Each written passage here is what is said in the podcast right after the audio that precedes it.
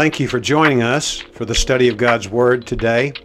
Grab a Bible and listen carefully as God will be speaking to us through His Word today. And may the words of my mouth and the meditation of our hearts be pleasing in your sight, O Lord, our rock and our Redeemer.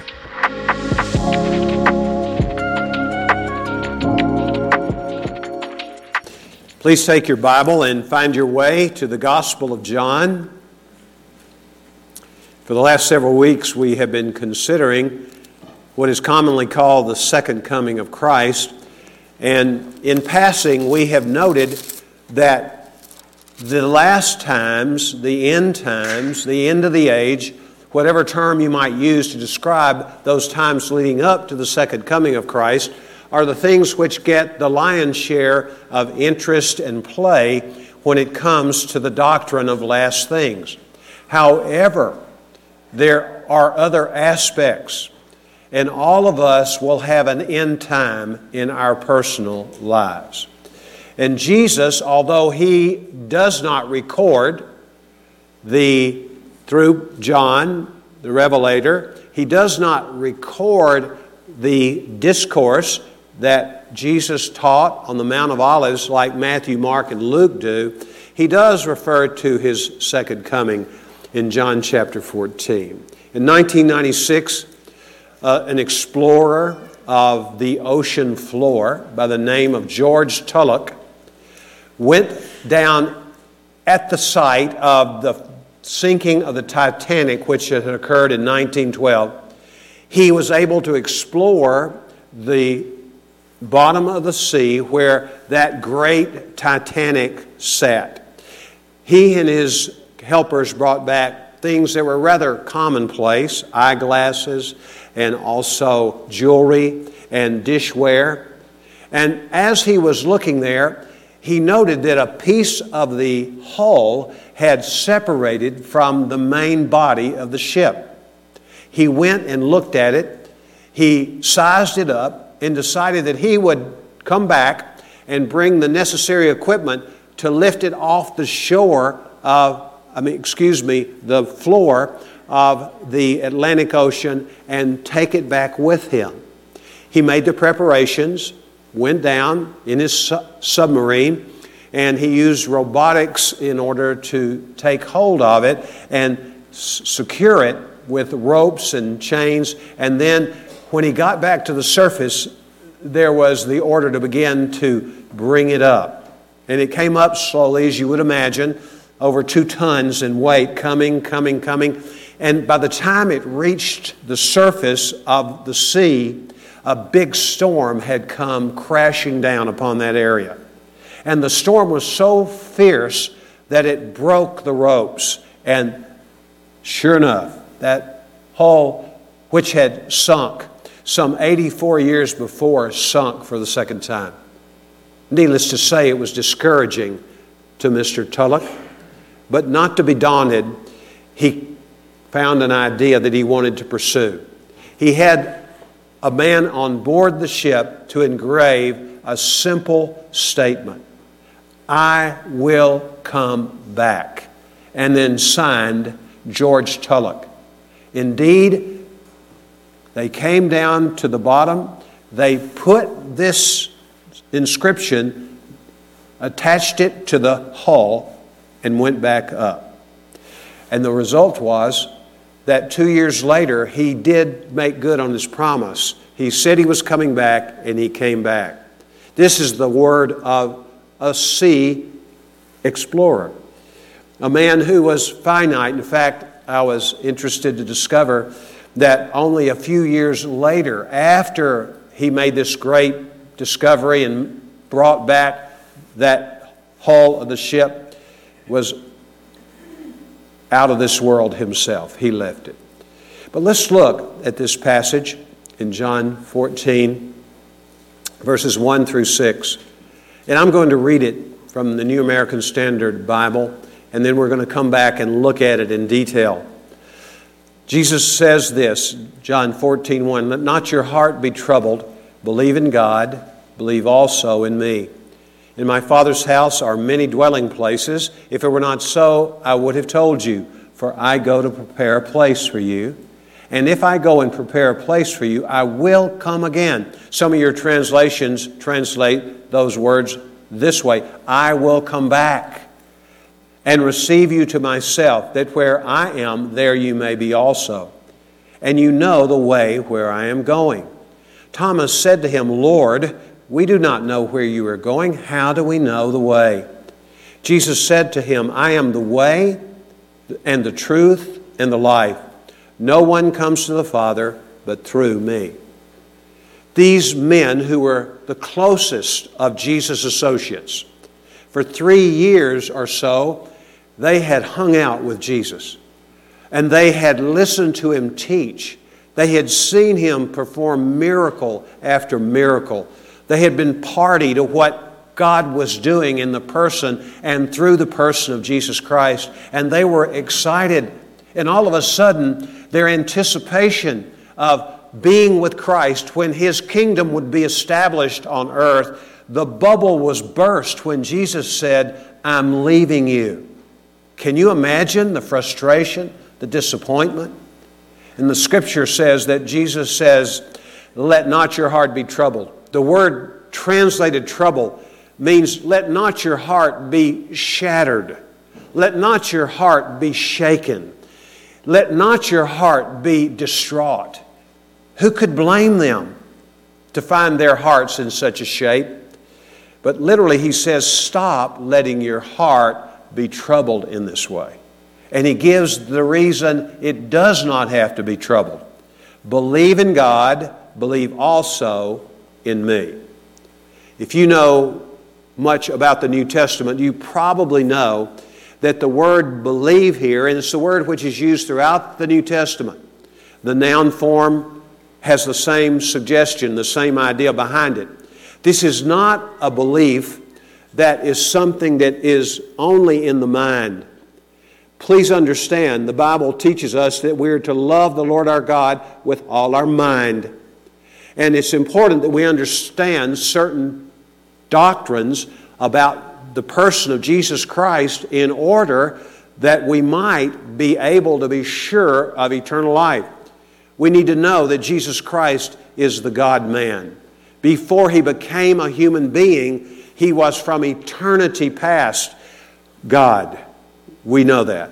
We'll look at that, if I remember, a little later in our discussion of this passage of Scripture.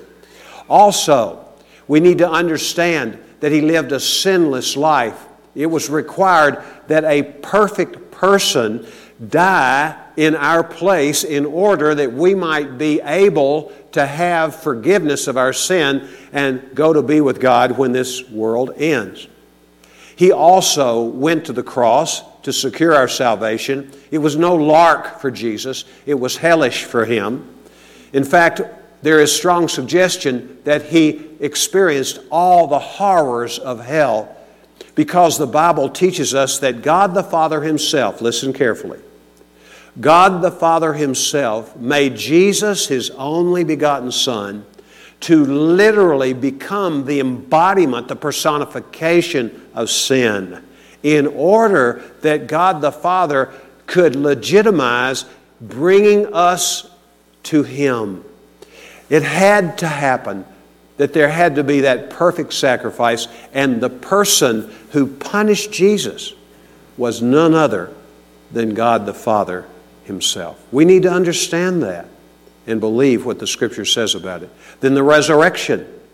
If you have studied the book of Acts rather carefully, what you know is that the main emphasis of all the preachings and teaching, I was surprised when I finally discovered this several years ago when I was preparing and teaching through the book of Acts. I was surprised that the main idea is not crucifixion, although it was part of all those great messages that were preached by people like Paul and Peter and all the others who preached and taught the Word of God in the book of Acts. But I found out that the resurrection was the central theme. We have to believe that God has raised Jesus from the dead. If we confess with our mouths Jesus is Lord and believe in our hearts that God has raised him from the dead, then we will be saved. Amen? That's what the scripture says. You can believe all those things I've mentioned so far. The incarnation, you can believe that. You can believe the sinless life of Christ lived out in daily life just like we do, being tempted in every way as we have been, yet without sin. We can believe certainly about the cross and when he cries out, My God, my God, why have you forsaken me? It's a cry of dereliction, as they say it. And the idea of that is that he did become the flashpoint for the wrath of God in order that he might save us, and that he's alive. He is risen. He is risen indeed, is what the scriptures say. And he ascended into heaven. But we can believe all that and still not have biblical belief.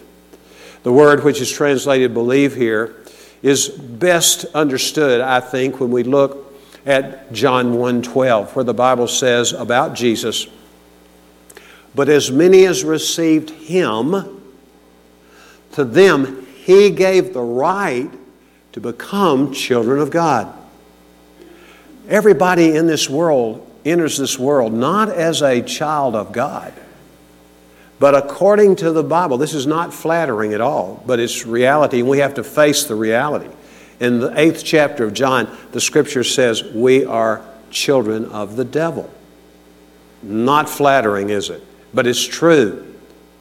And what we know is, but as many as received Christ, to them he gave the right to become children of God, even to those who believe in his name.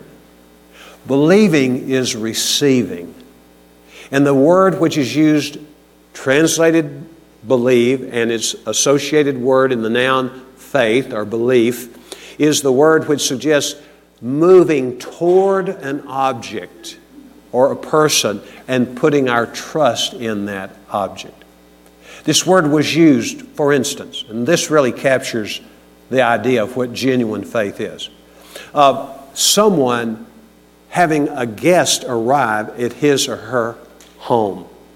And at the arrival, what the person who is hosting does gladly embraces the person who comes and moves toward that person. And in so doing, says, I believe in you. I trust you.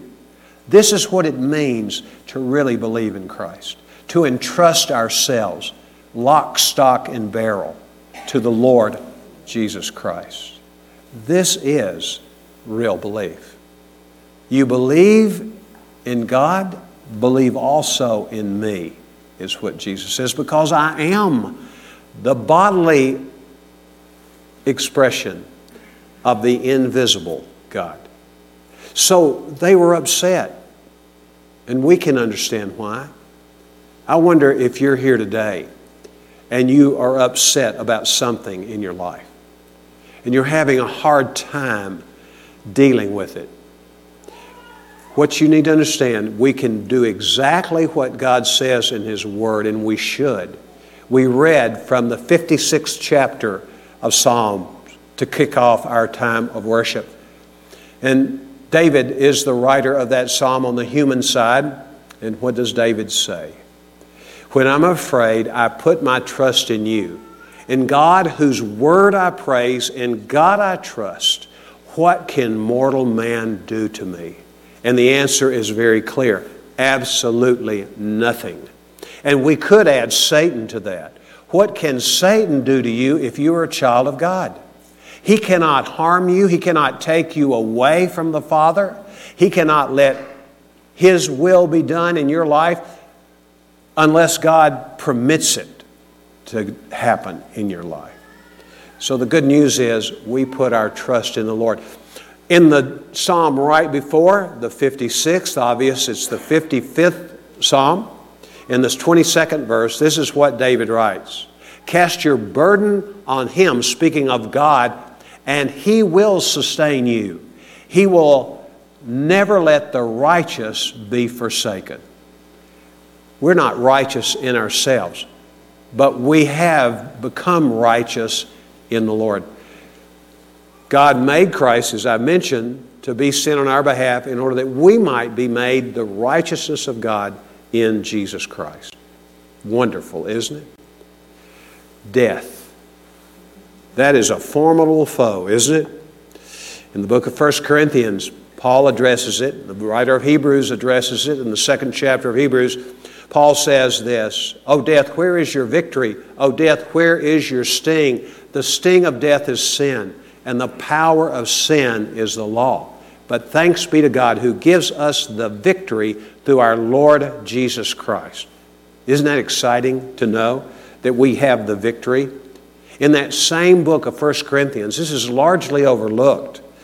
I would doubt that many of you really know what that last couple of three verses of 1 Corinthians 3 says, not because you're ignorant, because you really haven't seen it as you should see it or spent time reading it. And it, sometimes certain things in the Bible, for me, are almost blanked out because what comes before or comes after or before and after is so penetrating and so exciting, I don't catch some of the rest of it.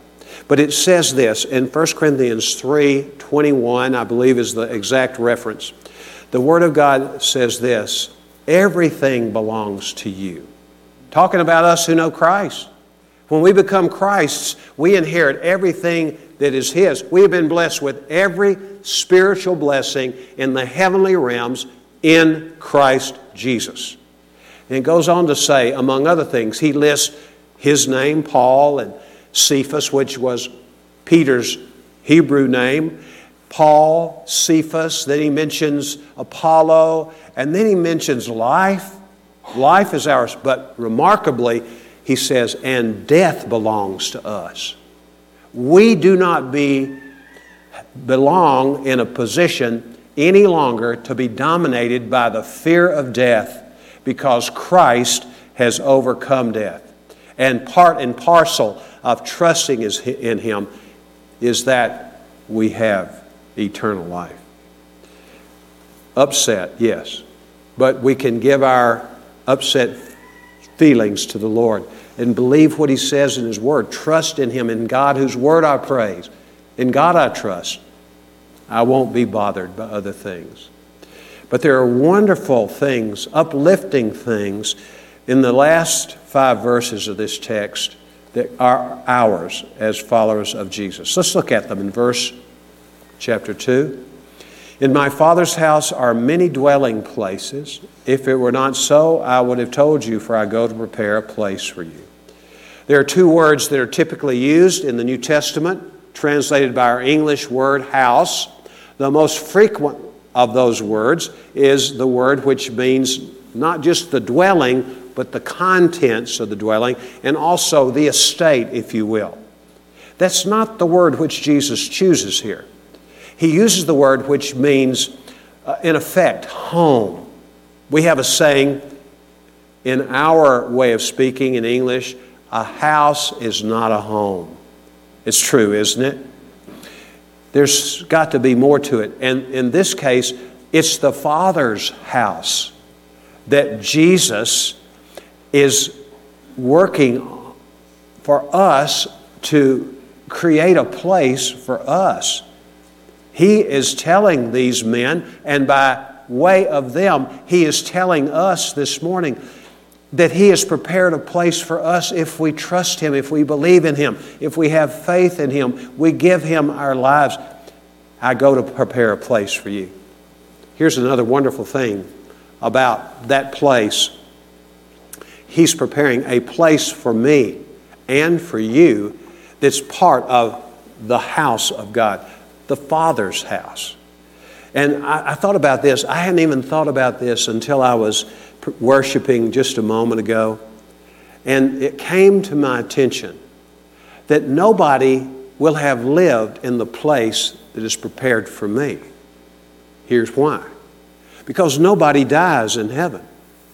Isn't it amazing that the Lord has prepared a specific place with your name on it in heaven? This is what the Scripture is teaching.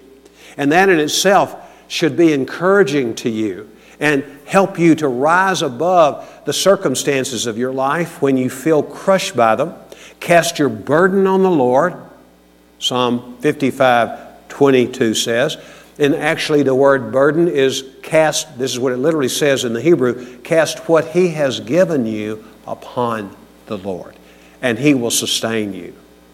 And the scripture goes on to say that he will never let the righteous be shaken. These men were in a state of shakenness, if there is even such a word, and their hearts were deeply disturbed. But he says, Calm down, men, calm down. I've gone to prepare a place for you. When I leave you shortly, understand I've gone to prepare a place for you. And the many dwelling places, the idea there begs for an explanation more complete than just simply a dwelling place. This word was used outside the New Testament, contemporary to the New Testament, to describe stations on a journey. Many of you have taken car trips. Some of you have taken a trip that's taken you all the way across the country, right? And what did you have to do? Unless you were an Iron Man, you didn't drive all the way from here to the East Coast. The West Coast is much more accessible. We can make that in a day. But let's say you're going to Maine, you're going to take several trips. And if you're on a sightseeing trip, you're going to stay a while at different places. The idea this word conveyed in the minds of these men included the idea that heaven is a place with various stop offs. Once you're there, you're in heaven. But the idea would be that we're going to continue to make progress in our knowledge of God. There will be no way that you and I can grasp everything there is about God, even in eternity, because He's infinite. He still will be different than we. Christ will still indwell us by the Spirit, but we won't know everything. But the good news is, and I like to learn, and you probably do too, or you wouldn't be here today, you want to continue to grow. That's good news, isn't it? In my Father's house are many stopping places. If it were not so, I would have told you, for I go to prepare a place for you. Let's look at verse 3. And if I go and prepare a place for you, I will come back Christ is coming back, either at the second coming of Him or when you die physically, if you die before Jesus comes back. And He's going to receive you to Himself. Can you imagine? The first face you will see when you pass away is going to be the face of Jesus. He's coming for you. And He says, And where I am, there you may be also. We would easily skip over this if it were not for a careful look at two words in this text in the English I am. Whenever we encounter Jesus in the scriptures, it seems like this one is always showing interest in people, and he does it many times through physical touch. He touches lepers, rendering himself, according to the prevailing viewpoint of the day, unclean. But isn't that what Jesus always does when he touches us? We're sinners. And Christ comes and he touches us and he heals us spiritually, not just physically. He heals us spiritually. Jesus is reaching out, touching lepers, and he touches prostitutes not in a sensual way, but in a spiritual way, a wholesome way, to validate them as being people, not something to be used to make a living for other men or for the prostitute herself in that situation. He's touching also people who are sick. He lays his hands on them. I've already mentioned the lepers, but he lays his hands on them beautifully. And this would also indicate when we see him with his hands outstretched, touching people. We know he was always blessing people, wasn't he? Blessing children. We just read recently in our reading through the New Testament, the book of Matthew, he said, Bring that little child here. And he didn't say, Don't let her sit on my lap. She might soil my garment. He didn't say that. He, said, he took her close. He held babies and he touched them and he blessed them. He didn't limit his blessing to infants or children, although he had a heart for them because he knew unless we become like little children, not ignorant, not lacking insight, but little children in the sense that we're trusting and we're also humble, we will not enter the kingdom of God. He reaches out in blessing people in that way, touching them. He also reaches out in saving people by touching them. The most notable incident of this, I think at least, is when the apostles were in the boat in the middle of the night. There was this ferocious storm, and as they looked out on the surface of the sea, they thought they were seeing a ghost. There was a lot of folklore about ghosts walking on the Sea of Galilee. The sea was inhabited, according to some way of thinking, with a lot of ghosts. And they said, It's a ghost. Add that to our list of things that we should be afraid of, they were saying. And then all of a sudden, one of the apostles says, No, I think it's the Lord. And Peter looks and he says, Lord, is it you? And he said, It is I, do not be afraid. And then what does he tell Peter? When Peter says, Master, may I come to you? Come right ahead, Peter.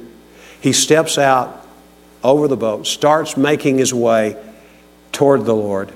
And all of a sudden, he takes his eyes off of the Lord because the wind and the waves were still in an uproar. And when he did, the moment he took his eyes off Jesus and put them on the surface of the sea, boom, he began to fall. The Bible, boom.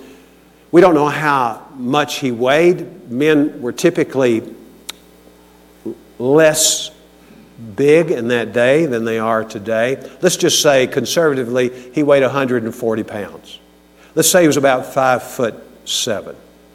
How long do you suppose it would take a five foot seven inch man who weighed 140 pounds before he went under the water?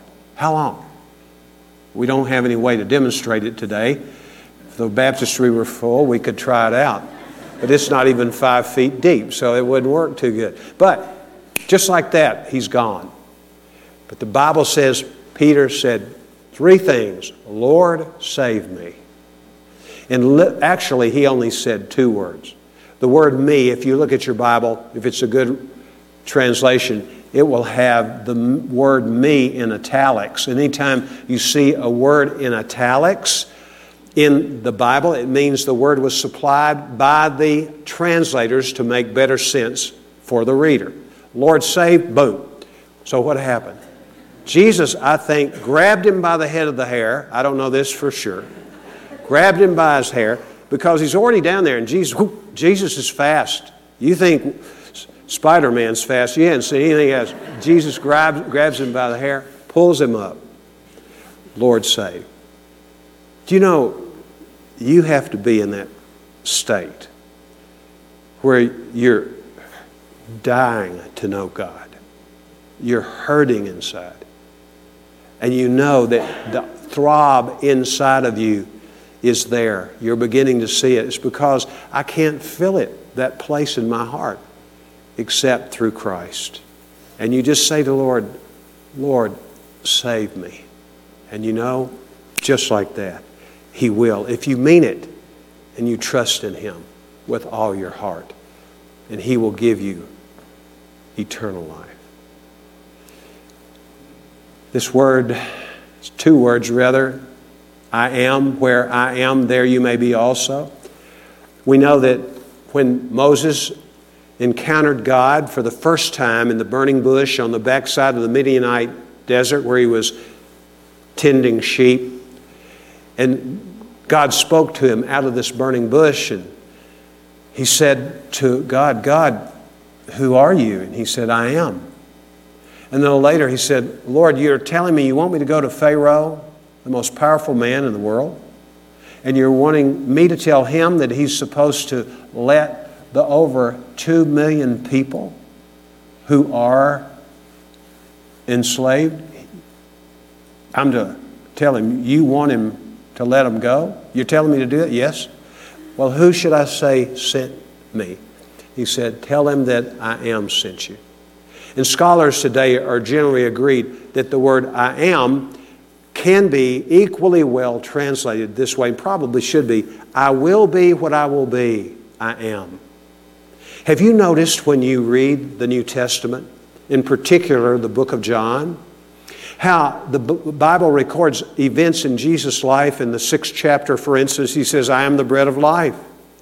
In the eighth chapter, he says, I am the light of the world. He repeats that in the next chapter when he heals a man who was born blind and had been blind all of his life, obviously, and he gave him sight. In the uh, tenth chapter, he talks about how he is the good shepherd and the door. I am the door. I am the good shepherd. In the 11th chapter, he says, at the graveside of his good friend Lazarus, as he wept there over the death of him, he said, I am the resurrection and the life. I am, I am, I am, I am. What's he saying? I'm God, and I will be what you need me to be in your life. You need sustenance, you need food for your soul, something that nothing can fill up in this life. I'm the bread of life. And I am the door. I'm the only way into eternal life. I am. And where I am, what you're going to discover is that you're going to have everything you need light and life and meaning. All those things are ours in Christ. You think we have something to be grateful for? It's upsetting what happens to us. Oh, it's upsetting, some of the things which happen to us. They're life changing life challenging things. But when we know the Lord Jesus Christ, we can cast our burden on Him and realize His shoulders are broad enough to carry all the weight of the world, sin and its effects. And He has done that on our behalf. Verse 4 says, And you know the way where I'm going. The word know here is the word which means experiential knowledge. These men had lived with Jesus off and on for three years. They hung out together, they did everything together. And they got to see him. I love the way that John introduces the epistle of 1 John. In that epistle, he talks about the person of Christ. Read it sometimes. The first four verses, he said, We touched him, we saw him, we heard him. This was a real human being. It was not some ghost or apparition. Jesus is a human being, but he's also fully God. We, they experienced him. And we who know Christ experience Christ. We know him. And he is the one who is the way where we are going, isn't he? Thomas hadn't quite gotten it yet. Took him a while like it does so many of us. Thomas said to him, Lord, we do not know where you are going. How do we know the way? Jesus said to him, I am the way. May I pause here for just a moment? This reminds me of Proverbs 3 5 and 6. Trust in the Lord with all your heart and lean not on your own understanding. In all your ways, acknowledge Him. And what will He do? He'll make your path straight. Trust in the Lord, and He will take you to His desired destination for you, which is ultimately to be with Him in heaven. But meanwhile, be in this world and be a person who represents Him in the world, and you are used in this world to bring glory to Him. I am the way and the truth. Jesus says about the truth in John 17 17. Sanctify them by the truth. Your word is truth. Jesus is the truth. He's the embodiment of the Word of God. In John chapter 5, verse 39, Jesus speaks to his enemies, really. He says, You search the Scripture because you believe. You diligently search the Scripture because you believe that in them you have eternal life. It is these Scriptures which testify about me. He's talking about the Old Testament, by the way. There was no New Testament at this time. Jesus is the subject of what we call the Old Testament. And they learned about him, but they had missed him because they were looking in the wrong way. They had yet to really know him as the truth. In John chapter 6, Jesus says this about the truth If you abide in my word, then you will be truly disciples of mine, and you shall know the truth. And what will the truth do? The truth will set you free. If you feel bound up today, you're not going to get freedom by reading the newest book on the market or by going to someone and have something given to you that's designed to help you cope better with life or resorting to some other kind of behavior, whether it's an activity or the ingestion of alcohol to an extent that it's an escape mechanism for you, that's not going to get you there. There's only one way, and it's Jesus. He is the way and the truth. And then finally, He is the life. There is no real life apart from Christ. No one comes to the Father but through me. In 1989, in a matter of four minutes, count them, a large portion of the nation of Armenia was flattened. 30,000 people died in a catastrophic earthquake. There was a man there who loved his son dearly. And his son's name was Armand. And he told Armand every day, probably, these words. He said, No matter what happens, I will always be there for you. And he made good on his promise. This day really challenged him more than any other day because of what had happened. After the tremors settled down, he ran to the location of the elementary school that his son Armand attended. He went to the place of that single story school building and he found the place that he knew the classroom was before the earthquake occurred. And then he began to dig into the rubble. He was there, and by this time, there were other parents who had come, and they said to him through their grief, and they were wailing, and who wouldn't have been, they said, It's too late. They're dead. He's not in there. They're all dead. A policeman came soon thereafter and said, Sir, there's no way that anyone survived this event in this school. Give up. But he would not. Two hours into it, he was still digging. Four hours, eight hours, still digging. 16 hours. By this time, others had joined him in the process. 32 hours, 36 hours, still no sign of life. In the 38th hour, he heard a boy's voice. And he cried out, Armand, Armand. And he said, Papa, I'm alive. And of course, you can imagine the electricity that went through those who were there. And they just increased more frantically the removal of stone. And when the children were rescued, this is what Armand said to his dad. He said, Papa, you always told me that nothing will keep me from knowing your presence and that you will always be there for me. I knew that you would come through for me, Papa. And I told my friends that you were coming.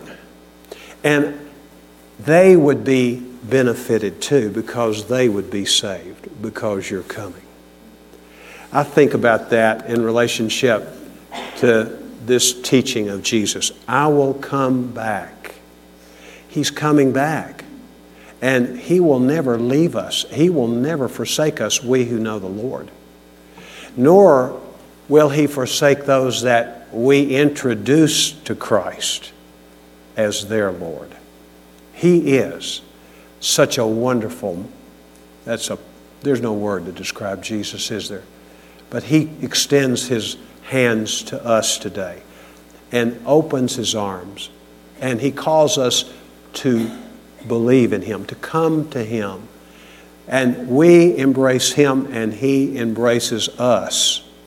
And He makes good on His promise that no matter what happens, no matter what happens. He will always be there for us. He says it this way in the book of John.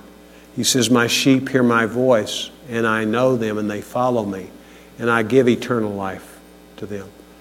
And nothing can snatch them out of my hand. Are you in the hand of Jesus? Do you know that you have eternal life? Today could be the day of turning point for you if you give your heart to Christ. Come to Him and trust Him. Would you bow your head? Oh Lord, we come to you this morning and we say, Even so, come, Lord Jesus. We look forward to being with you. Lord, I pray for those who are on the edge of coming to you today. They have debated for a long time. Maybe, maybe this is the first time. But we pray that you would beckon them and call them, and they would come to you and lay down their life and trust you for their forgiveness of sin and for the promise of eternal life. We thank you, Lord. Hear their prayer and receive them into your family. We ask this in Jesus' name. Amen. Amen. God bless you.